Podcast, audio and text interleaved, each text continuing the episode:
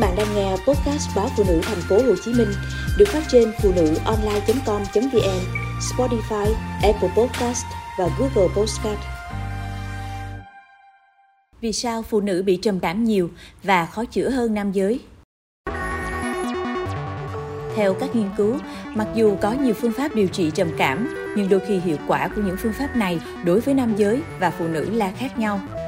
Trên thực tế, tỷ lệ trầm cảm ở phụ nữ cũng cao hơn nam giới, nhưng nguyên nhân của sự khác biệt này vẫn chưa được biết rõ, khiến việc điều trị cho họ có thể trở nên phức tạp hơn.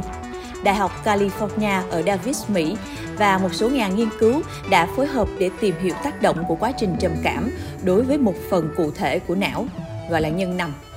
Nhân nằm rất quan trọng đối với các động lực, phản ứng của con người trước những trải nghiệm được thụ hưởng trong cuộc sống và các tương tác xã hội. Tất cả những yếu tố này đều bị ảnh hưởng bởi trầm cảm. Các phân tích trước đây trong vùng nhân nằm cho thấy các gen khác nhau được bật hoặc tắt ở phụ nữ, nhưng điều này lại không xuất hiện ở nam giới khi được chẩn đoán mắc bệnh trầm cảm. Những thay đổi này có thể gây ra các triệu chứng trầm cảm, hoặc nói theo cách khác, việc trải qua tình trạng bị trầm cảm có thể đã thay đổi não bộ.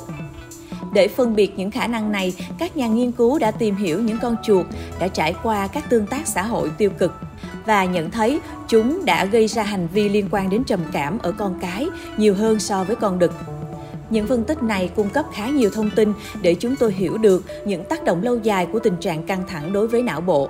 Khi nghiên cứu trên các loài vật gặm nhấm, chúng tôi nhận thấy các tương tác xã hội tiêu cực đã thay đổi các mô hình biểu hiện gen ở chuột cái. Các mô hình tương tự cũng được phát hiện ở phụ nữ trầm cảm. Alexa Williams, một nghiên cứu sinh tiến sĩ đã tốt nghiệp Đại học California Davis, người đã thiết kế và dẫn đầu các nghiên cứu này chia sẻ. Điều này thật thú vị vì chúng ta có thể hiểu sâu hơn về chứng trầm cảm ở phụ nữ, từ đó phát triển các phương pháp điều trị phù hợp cho họ, các nhà nghiên cứu cho biết. Hàng năm, trên thế giới có gần một triệu người chết vì tự tử và con số muốn tự tử còn cao hơn.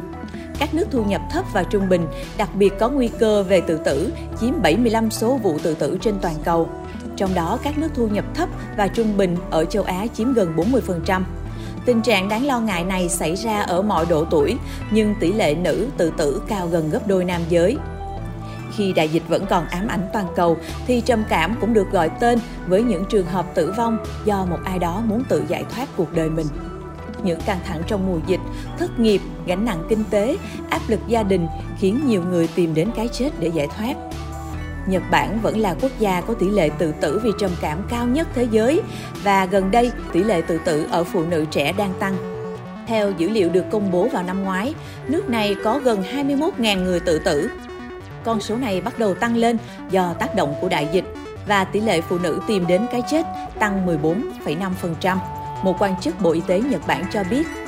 Các chuyên gia về sức khỏe cộng đồng tại Đại học Tokyo đã báo cáo trong một nghiên cứu rằng mười năm qua, Nhật Bản đã tìm nhiều cách để giảm tỷ lệ tự tử. Nhưng gần đây, khi đại dịch vẫn còn ám ảnh, thì nó càng đe dọa và đảo ngược tiến trình này bằng cách tạo ra một nhóm người mới dễ bị tổn thương. Số vụ tự tử ở phụ nữ và sinh viên, học sinh tăng so với trước dịch. Mất việc làm, khó khăn trong cuộc sống cũng như bi quan về tương lai khiến phụ nữ trẻ như rơi xuống địa ngục. Tương tự Nhật Bản, Hàn Quốc cũng đưa ra báo cáo đáng buồn là phụ nữ trẻ nước này tự tử với số lượng lớn hơn bao giờ hết. Chứng trầm cảm và ý nghĩ tự tử ở thanh niên đang ở mức nguy hiểm. Nam Ji-woo, một nhà nghiên cứu tại Hàn Quốc cho hay. Gần đây, tỷ lệ trầm cảm ở Thái Lan cũng đáng báo động với số vụ tự tử tại nước này. Làn sóng tự tử hiện nay giống như năm một nghìn chín trăm chín mươi bảy khi nước này trải qua cuộc khủng hoảng tài chính nghiêm trọng. Theo dữ liệu của Tổ chức Y tế Thế giới, tỷ lệ tự tử tại đất nước của những nụ cười là mười bốn phẩy bốn trên một trăm nghìn người, cao hơn so với mức bình quân của thế giới là mười phẩy năm trên một trăm nghìn người. Như vậy, cứ mười phút lại có một người Thái tìm cách tự sát. Để hạn chế trầm cảm và tự tử, nhiều nước đã có những chiến dịch, kế hoạch hỗ trợ. Tại Hàn Quốc, chính phủ cam kết tăng cường dịch vụ tư vấn cho phụ nữ, đồng thời tạo ra lợi ích cho phụ nữ trẻ nghỉ việc không lương hoặc đang tìm kiếm việc làm tự do. Tuy nhiên, Viện Phát triển Phụ nữ Hàn Quốc cho rằng cần có sự thay đổi lớn trong cách nhìn nhận về vấn đề tự tử, khi những áp đặt xã hội, gánh nặng gia đình luôn đè nặng lên vai phụ nữ. Trong khi đó, chính phủ Nhật Bản cũng đã bổ nhiệm ông Tetsushi Sakamoto làm bộ trưởng cô đơn. Đây được xem là động thái giúp chống lại nạn tự tử. Sau khi được bổ nhiệm, chính chị Gia bảy mươi tuổi đã thành lập văn phòng với khoảng ba mươi quan chức có trách nhiệm hỗ trợ giúp những người gặp khủng hoảng.